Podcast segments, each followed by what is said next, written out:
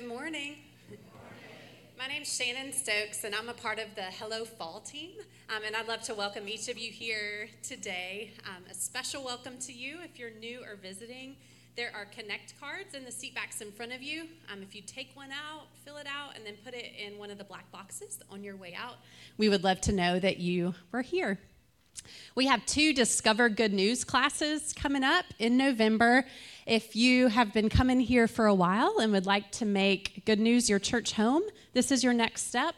You can write on your Connect card, and that'll register you for the class, and just let us know which one you would like to come to. So, as I said, Hello Fall is coming up tonight from five to seven p.m. We are so excited, and as a part of the Hello Fall team, there are nine of us. Um, we just wanted to say a huge thank you for you guys. You have come out strong. We have sixty-six trunks. We have sixty-four pots of chili. Um, we have twelve members of the Do You Know team. We have countless others of you who have transported lights, who are going to be a part of the parking team, who are going to be a part of the carnival area, setup team, breakdown team. Um, and so we just want to say thank you for participating. It's going to be an awesome night, and we couldn't do it without you. Um, we do need a little help um, after the service. If you can give us ten or fifteen minutes of your time, we're just going to set up a ton of tables and chairs, um, and that would be awesome. Um, tents, too. So if you can help us with that just for a few minutes, that would make um, the team's lives a lot easier this afternoon. Um, and so next thing coming up is the concert Under the Stars. It's Veterans Day weekend. Brian Futch is going to um, sing some songs um, about faith, family, country. There will be a gospel presentation, so invite a friend, come sit under the stars, um, bring a chair and a blanket, um, and it's going to be a really great night, so hope that you join us. Um, I'm going to go ahead and pray as Strider comes forward. Um, Father, thank you. Thank you for this day. Thank you for um, how good you are. I pray over Hello Fall tonight. Um, I pray that you um, will draw people to yourself um, through gospel conversations that the Do You Know team will be having. Um, I pray over safety, um, and I just pray that you would be glorified in this event tonight. Um, I pray over Strider as he speaks, um, that you would give him the words, Holy Spirit, and I pray that you would prepare our hearts and minds and souls um, to hear what you have to say um, to us this morning. In Jesus' name, amen. Amen.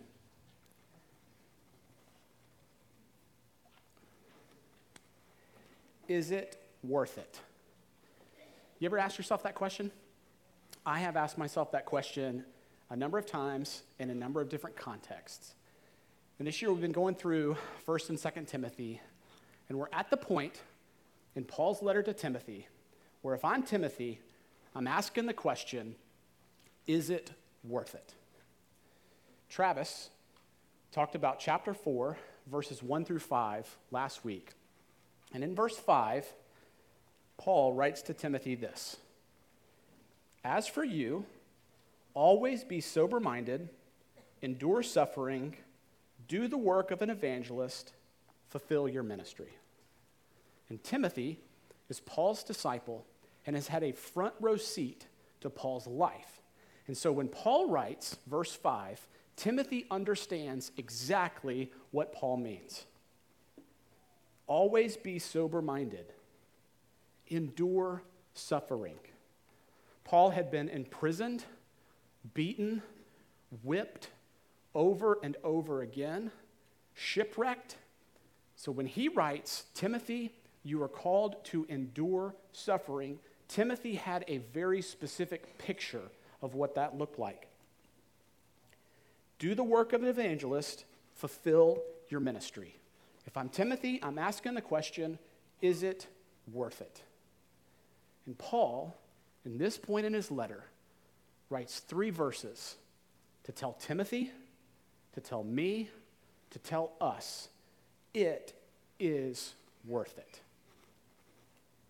This morning, we're looking at verses six, seven, and eight, and if you brought a Bible, I encourage you to read it for yourselves. If not, it'll be up on the screen. Second Timothy four, six, seven, and eight. "For I am already being poured out as a drink offering, and the time of my departure has come. I have fought the good fight. I have finished the race. I have kept the faith. Henceforth, there is laid up for me the crown of righteousness, which the Lord, the righteous judge, will award to me on that day. And not only to me, but also to all who have loved his appearing. There is laid up for me the crown of righteousness. I don't know what your picture of a first picture of a crown was, but this was mine. It's a little confusing because it's not instantly recognizable because there's ghosts and those kinds of things on this crown, but this is a Burger King crown. And um, I grew up in the late eighties, early nineties. Um, Chick-fil-A didn't exist in North Carolina. It was awful. And so my parents, when we when we thought about going to get something to eat, my dad would often say, let's go get a Whopper from Burger King. And I'd be like, ah, Whopper. But I loved going. I loved going to Burger King because I always got a crown. And I was so excited. Thank you, Robin, for clapping. That's awesome. I was so excited to go get a crown.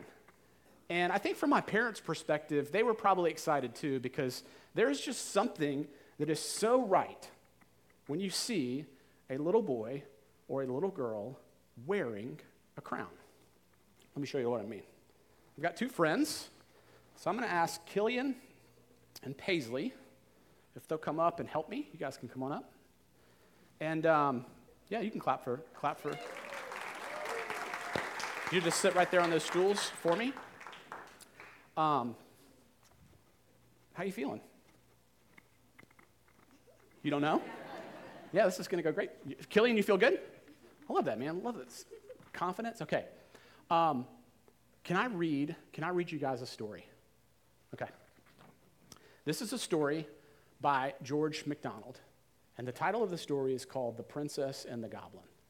And I'm going to modify it a little bit because Killian, you're not a princess; you're a prince. But also, in the beginning of this story, the author starts writing, and the person who's reading the story starts interrupting and asking questions. So it's a little bit like a conversation that goes back and forth to begin the story. Does that make sense? So I'm going to read it, and I just want you to listen to it. The Princess and the Goblin.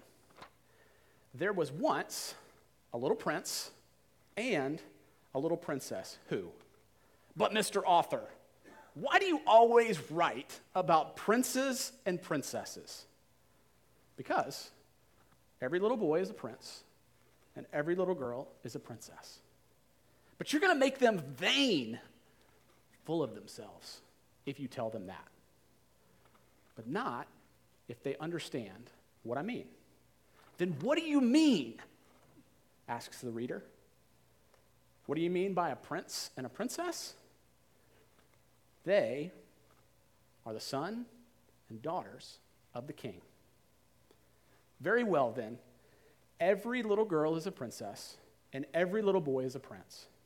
And there would be no need to say anything about it, except that they are always in danger of forgetting their rank and behaving as if they had grown out of the mud.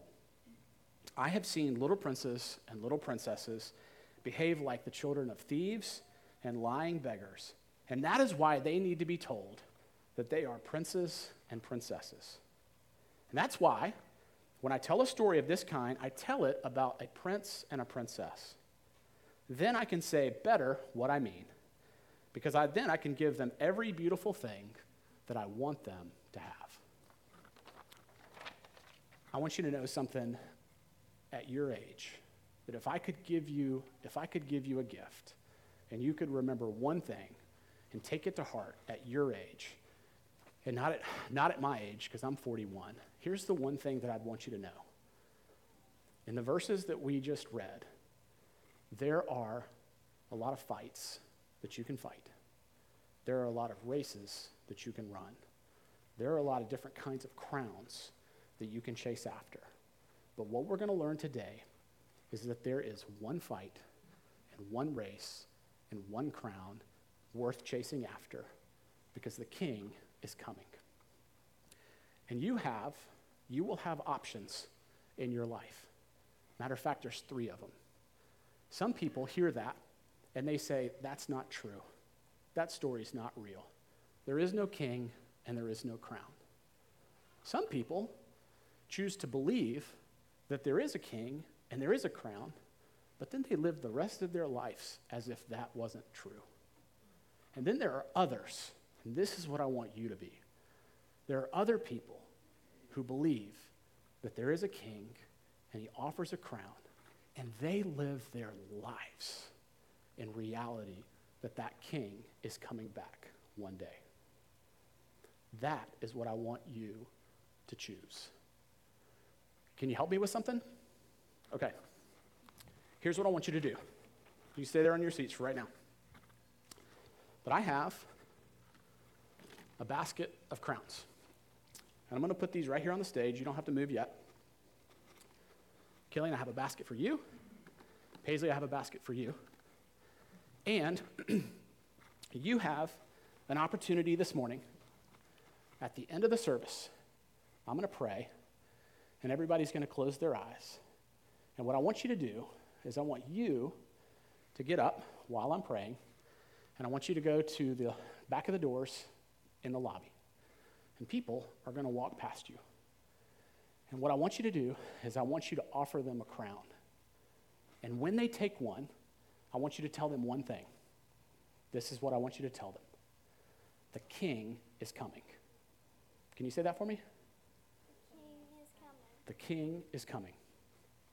Because when you get to be my age, when you get to be their age,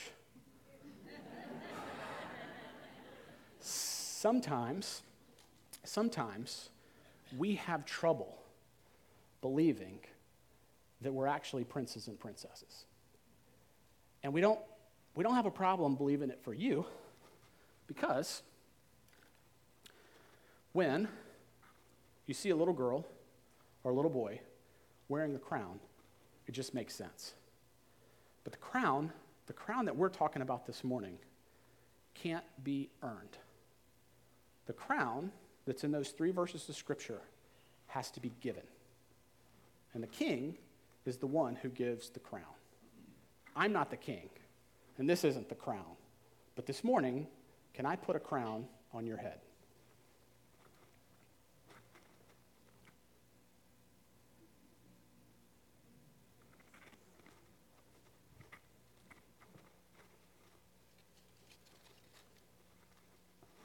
Killian, your head's a lot smaller than I imagined. Don't want to mess up that hair. How's that? Okay. So, so tell me this. How do you feel? Good. Good? Yeah. Does it feel? Does it feel normal? Does it feel natural to wear a crown? No. No? I think you look the part. I think you look like a prince and a princess, because I know that you are sons and daughters of the king. But you have, you have a great opportunity, because when people like me forget that we're princes and princesses, we get mixed up in all kinds of stuff. We forget that there's a king and then he's coming back. And there's actually a grand story that he invites us to. And so you get to play a small part, because not only are you princes and princesses, you're also heralds. That's what Mister Travis talked about next last week. And a herald is somebody who announces something. And you know what your announcement is? The king is coming. So you can hop down off those stools, and at the end of the service, you have a huge part to play in the story. Thank y'all for coming up. Take those baskets with you. Yeah, you can take those. Those are yours. There you go.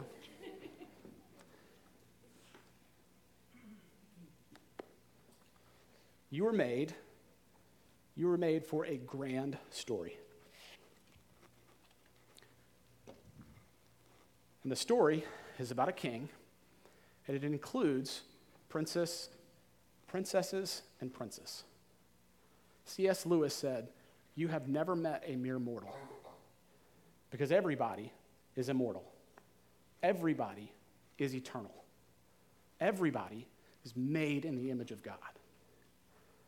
And this morning, what I want you to do, or what I want to do, is I want to remind you of the grand story that you and I are invited to. Paul understood it. And he lived his life in such a way that he, he knew, beyond a shadow of a doubt, that the king had come once, the king said, I'm coming back, and that this story involves princes and princesses. Which is why he writes in verse six, for I am already being poured out as a drink offering. And what in the world is a drink offering? And why does Paul use that as a metaphor for his life? He says the same thing in another verse, Philippians two seventeen, and I want to read this to you as well. Paul writes, even if I am to be poured out as a drink offering upon the sacrificial offering of your faith, I am glad and rejoice with you all. Now, Paul, as he writes, is un- is writing to an audience that understands the history of God and his people, and who operates in a culture where sacrifice was a very common part of life. And sometimes as Americans, we read things and we kind of scratch our heads. I would if I had hair. We read things and we go, what, what does he mean? What does he mean by that? And so let me help you just a little bit. When Paul writes Philippians two seventeen, he talks about two kinds of sacrifice. He says, I am being poured out as a drink offering upon the sacrificial offering of your faith. And so let's talk about those.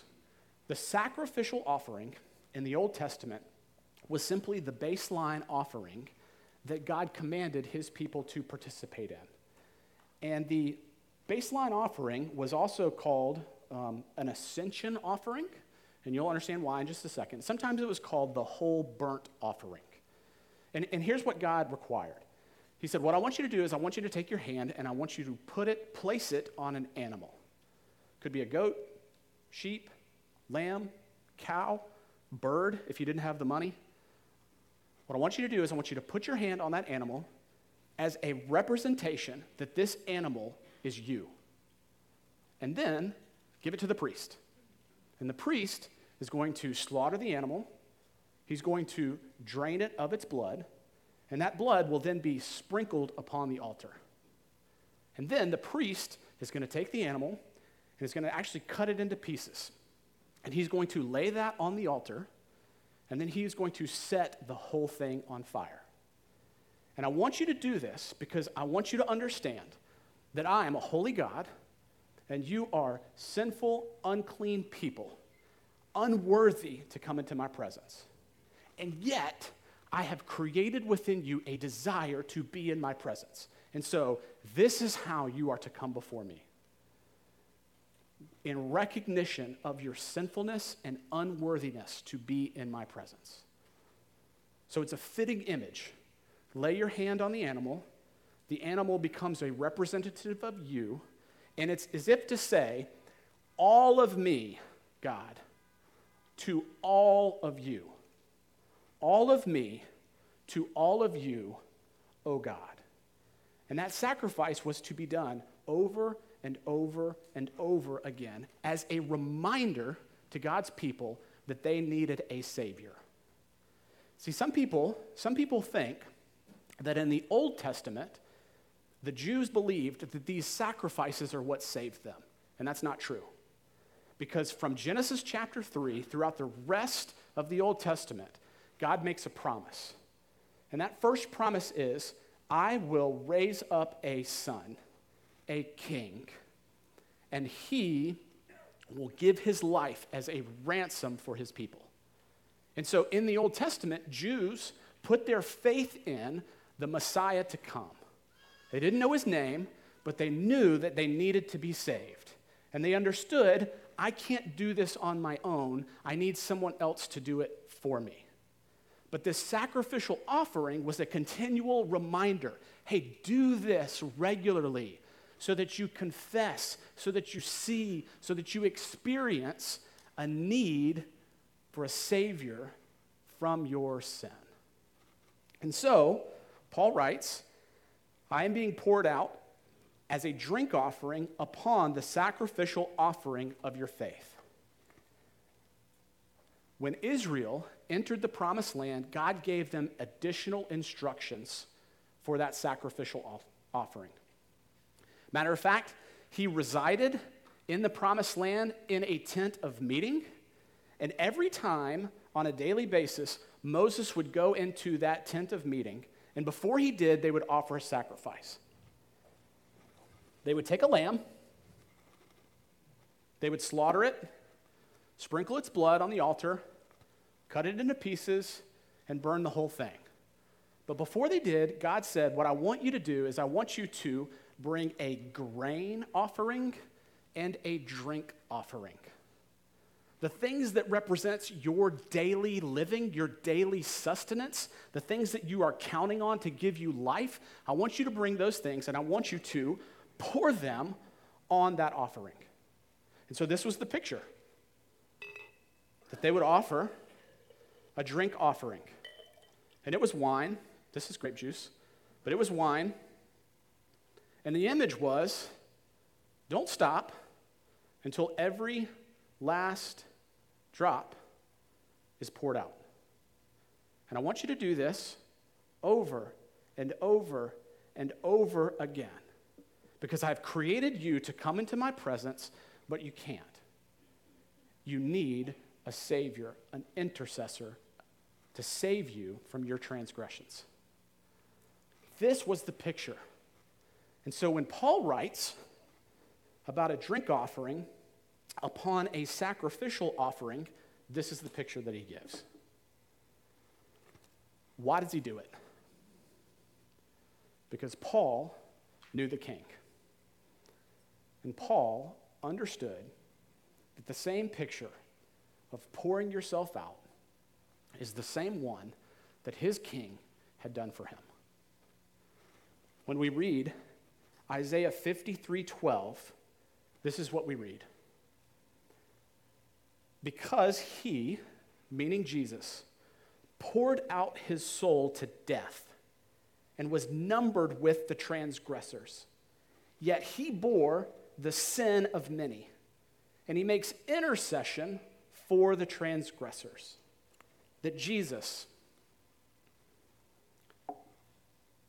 as John said, there goes the Lamb of God, the unblemished, perfect person. Every Old Testament sacrifice required an unblemished animal, not a spot, not a piece of dirt, perfect. And Jesus, when John says, look, there goes the Lamb of God, that is what he means, an unblemished, sinless person. And John says, look, there goes the Lamb of God. And all of a sudden, it became very, very clear that the moment had come, that God was providing his son as a sacrifice and as a penalty for sin. And so as Jesus went to the cross, he poured out his soul. And he didn't stop. He gave it all.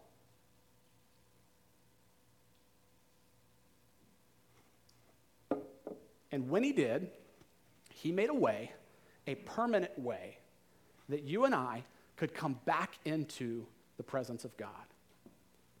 Second Corinthians five says that Jesus actually became sin for us.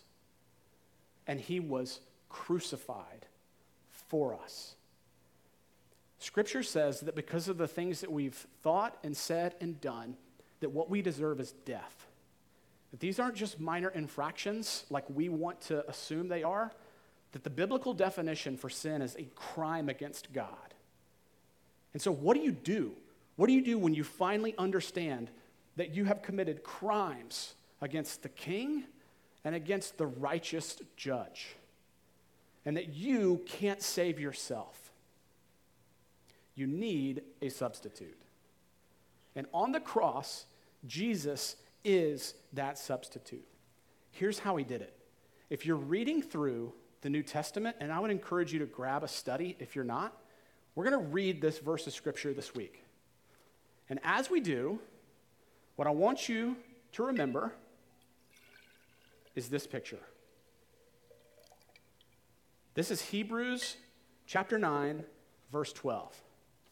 He, meaning Jesus, entered once for all into the holy places, not by means of the blood of goats and calves, but by means of his own blood, thus securing an eternal redemption.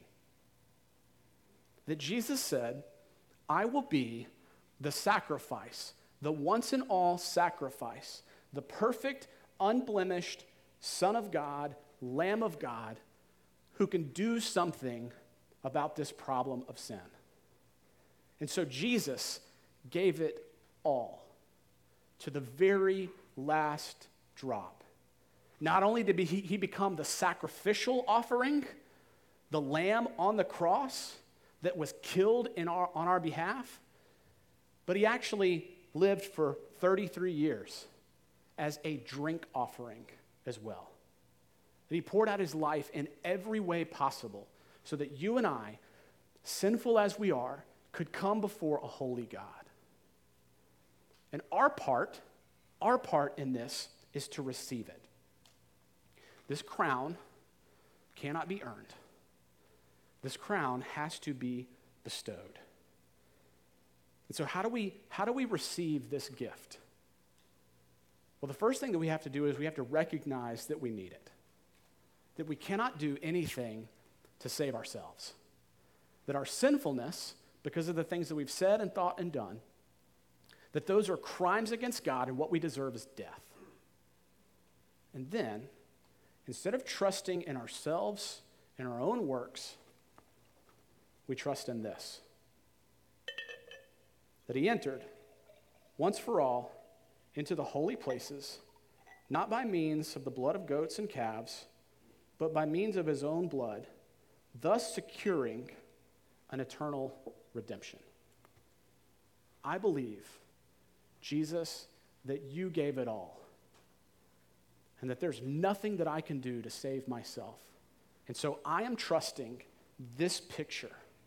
I am trusting you, Jesus, to save me. And do you know what Jesus invites us to do?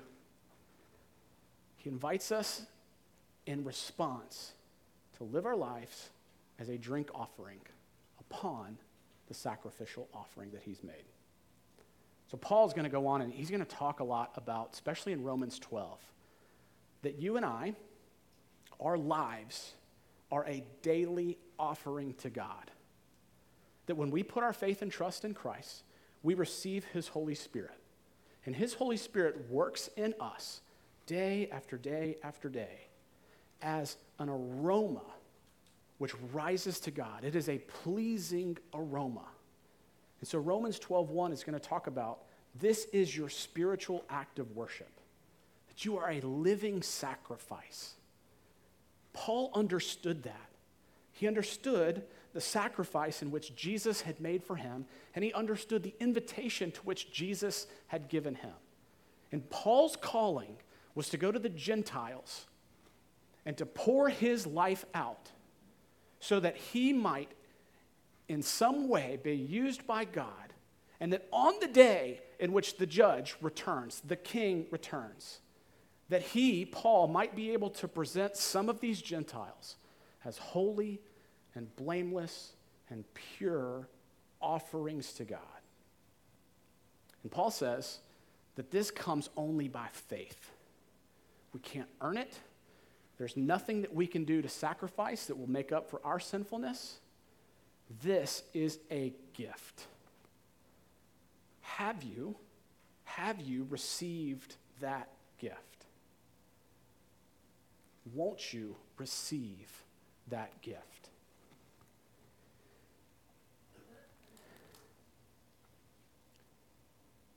Paul understood that there was a grand story unfolding before his very eyes. And he lived his way knowing that that story includes princes and princesses. And then he writes, "The time of my departure has come." Travis told us last week that, that this is most likely one of the last letters that Paul wrote. And he's sitting in prison. He knows he's going to be executed by the Roman government. And so he writes, "My departure has come. I have fought the good fight. I have finished the race. I have kept the faith." And what does Paul mean when he writes, "I have kept the faith"? This is another common theme in which he's writing to Timothy to help him help him understand. And I think it's really helpful to look at First Timothy six twelve, because Paul is going to very clearly define what keeping the faith is, what fighting the good fight is, what running the race is. And he writes, "Timothy, you're to fight the good fight of the faith. Take hold of the eternal life to which you were called and about which you made the good confession in the presence of many." Paul says there is a fight, and the fight is one of the faith. And what does he, what does he mean by that? Well, Scripture tells us over and over again that the work of God is to believe. So our part is to believe. And that includes, that includes understanding that I'm sinful, that I need a Savior, and that God has called me to pour my life out as a drink offering. And I'm, and let me help you understand, I'm not talking about vocationally either. I'm talking about all of us, no matter what you do to earn money. God has called us to be a drink offering. But that's not all it includes. It starts there. But faith is taking someone at their word. It is counting on what they say. When you have faith in someone, you seek their counsel. When you have faith in someone, you have confidence in the promises that they proclaim. You look for, rest in those promises. And that's work, because unlike this jar, our jar constantly leaks. And we're continually forgetting, continually forgetting that our part is to rest and what Jesus has done, and to believe it. And Paul uses some language, "I have kept the faith," and he uses, "I have fought the good fight, and I have run the race," as pictures to help Timothy understand this is what fighting, excuse me, keeping the faith is going to require. Because a fighter and a runner train. They work hard. They practice, they get injured, they rehab, they sacrifice. But each of them have a prize that they are running for. And so Paul is helping Timothy understand that keeping the faith is like those things. It requires training and practice and hours. You're going to get injured. You're going to suffer. But Timothy, I am writing to let you know that it is worth it. There couldn't be anything easier to say, believe. And so why, why does Paul say that, Timothy, that's going to require the same thing that is required from a fighter or a wrestler and a runner? Because we know that Jesus promises and says, "Come to me, all you who are weary and heavy laden. Take my yoke upon you, for it is easy and light." How do we reconcile Paul saying, hey, this is going to require something, and Jesus saying, believing in me is easy and light? Sometimes we assume that when Jesus tells us to do something, we trick ourselves into thinking that we actually have the ability to do it. But there is a part in us, our sin nature, that wants to resist everything that Jesus tells us is good for us. And we have a tendency to live our lives in a way that says, I don't need anybody's help. And that pride is crippling. What could be easier to say to a person believe and rest in the promises of God. But we can't do it because of us. And so Paul says that this is work. Because of your sin nature, because of your tendency to think that you know what's best and to want to be in control and to want to call the own shot, your own shots, because that's in you, this is hard. And so, Timothy, I'm calling you to keep the faith. And so Paul is helping him understand, Timothy, I have continued to take Jesus at his word. I have continued to trust what he says. I have continued to seek his counsel.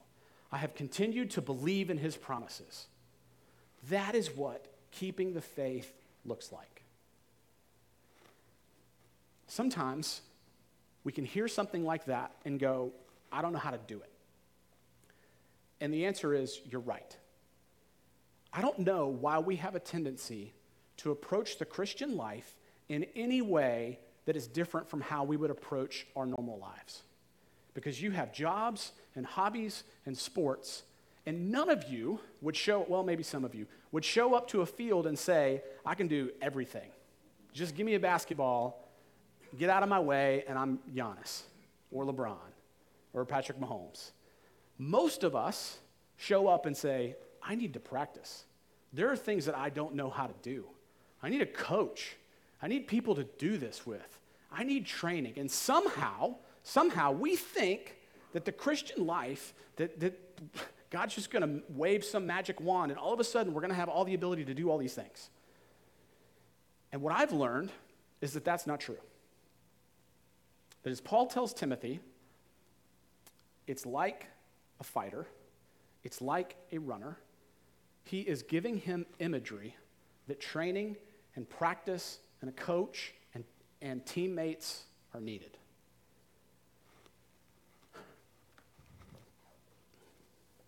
We've worked really hard on a tool, and it's called the map. And this tool is by no means perfect. Matter of fact, it's pretty plain and ordinary because it's just a white notebook, and when you open it up, there's no pictures inside. It's just words on a page.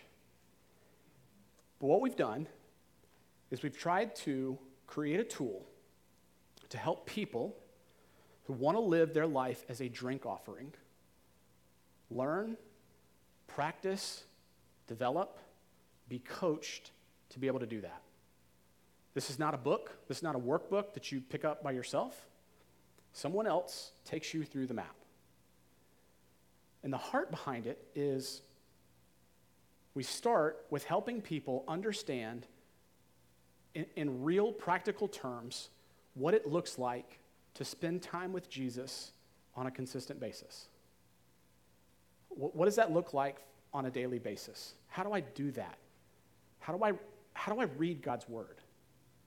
We help people develop rhythms of daily and weekly worship.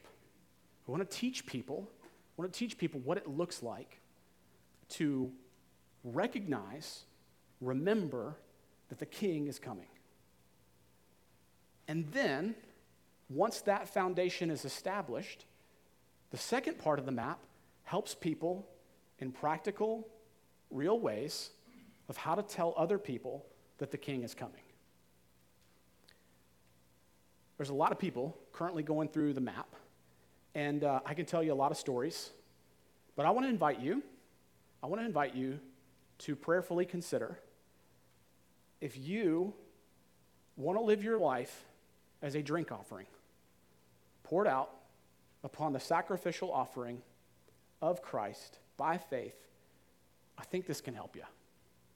And so if you're interested, what I'd love for you to do is mark that on your card.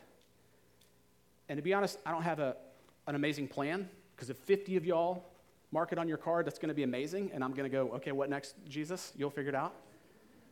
But I want to I want to invite you to that, because we would be foolish to think that we don't need training and practice and a coach and teammates. Um, let me say this, and uh, when I say it, I, I I want to communicate this in the most graceful way that I possibly can. And sometimes that comes out, and sometimes it doesn't. But my heart is to communicate this in a, in a in a graceful way.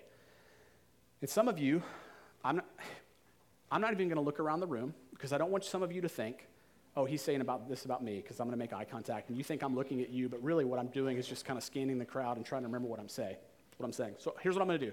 I'm going to close my eyes, and I'm going to talk to me. Sometimes there are circumstances in life. You're a mom with a new baby. You've experienced loss, and there is no margin in your life. There are periods, periods of time in your life in which that is true. But for the most part, we live our lives with plenty of margin around the things that we're committed to. Here's what I want to say, to me, to you. If you don't have time for God's word and God's people in the everyday margins of your life, something has to change.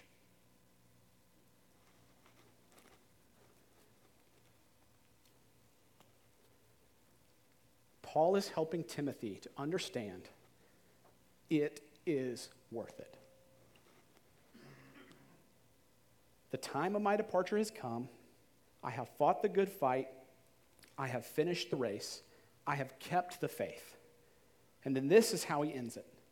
Henceforth, there is laid up for me the crown of righteousness, which the Lord, the righteous judge, will award to me on that day, and not only to me, but to also all who have loved his appearing. Anybody an Ohio State fan in here? Oh, we have some. We didn't have any in the first. Okay, this, I'm so glad I asked the question. Maybe one of you can give me the answer to this question. Uh, today, if you watch an N F L football game, um, the offense and the defense on most of those on a televised game, uh, they're going to bring up uh, headshots, and the players are going to introduce themselves. You know, Strider, Stokes, University of North Carolina at Chapel Hill. On and on and on and on. Whenever a person from Ohio State introduces themselves, yeah, exactly. The Michigan fans know exactly what I'm talking about. They say, and it always makes me laugh, they say, the Ohio State University. As if there's like fourteen different Ohio State universities, and we've got to determine that this is the real one. I don't know why they say that. Somebody, somebody, somebody, I would love to know the answer to it. But it always makes me laugh. And I read, I read verse eight as if I'm an Ohio State University player. Let me show you what I mean. Humor me for just a second, because because this is important. Henceforth, there is laid up for me the crown of righteousness, which the Lord, the righteous judge, will award to me on that day, and not only to me, but also to all who have loved his appearing. There is one crown, one Lord, one righteous judge, one king. And that king has come once, and he's told us, I'm coming back. We have no reason to doubt any of his promises. And so we live our lives in light of that reality. The crown that the king bestows is not one that can be earned. This crown must be given. And this is a crown of righteousness. Matter of fact, when Paul talks about the crown, he talks about a uh, like a green garland that they would award upon the heads of a winner of a race, a winner of a competition. Those are not cheap on Amazon, and so I bought gold crowns because they were. But that is the picture. This garland, this garland, this crown of righteousness is what the king, as he sits on his throne and as people walk in front of him, this is the crown that he bestows. And the crown, the crown indicates that you have been declared innocent, that you have been declared not guilty. You cannot earn that crown. That crown only comes by faith. Faith in the one who gave it all as a sacrifice and a penalty for our sinfulness. Scripture talks a lot about two days. Like a lot of times in the Bible, it'll say, today, do this, today, believe this, today, don't let the sun go down. But it also talks about the day, Ohio State. The day. Because the king is coming back. And so Paul says, the king is coming, and this crown is laid up for me. And Timothy, when I look back at the events in my life, I am telling you, it is worth it. But then he also says, this crown is not just for me. It's also for those who have loved his appearing. So what does Paul mean? This is the last thing. What does Paul mean when he says, loved his appearing? What Paul means is that not only have we had put our faith and trust in Jesus, but loved his appearing means that we desire him, that we want the king. That while on earth, we want to spend time with that king. That we believed and recognized he came once, and we are looking forward to his coming back. We are looking for his appearing. This crown will be awarded to me on that day, and not only to me, but to also all who have loved his appearing. And so, this letter is not just a letter that Paul wrote to Timothy. This is a letter that God writes to me and to you and to us. The king is coming. He will come back. And when he does, he will award crowns of righteousness to those who have believed. And so, Strider, church, live your life as a drink offering in light of the King coming back. Let's pray. Jesus, you are the Lord. You are the King. You are the righteous judge. Thank you for pouring out everything. Your soul, your life, your blood, so that we could come back into the presence of a holy God. And Jesus, thank you that you give us a new identity. Thank you that you call us princes and princesses, because that is what the son and daughter of a king is. And so forgive us of the ways in which we have forgotten our identity. Forgive us of the ways in which we have treated others as mere mortals and not as immortals. And Jesus, help us to live our lives as drink offerings. In whatever we're passionate about, if we love surfing, if we love golf, if we love football, in our jobs, in our families, whatever it is that you have called us to, help us to live that life as a drink offering in response to your sacrificial offering. And we pray that, Jesus, you would help us to believe that we are living sacrifices, holy, pleasing to God. And that aroma is constantly lifting to heaven. Help us to live our lives in light of that, Jesus. We pray this in your name. Amen. Amen.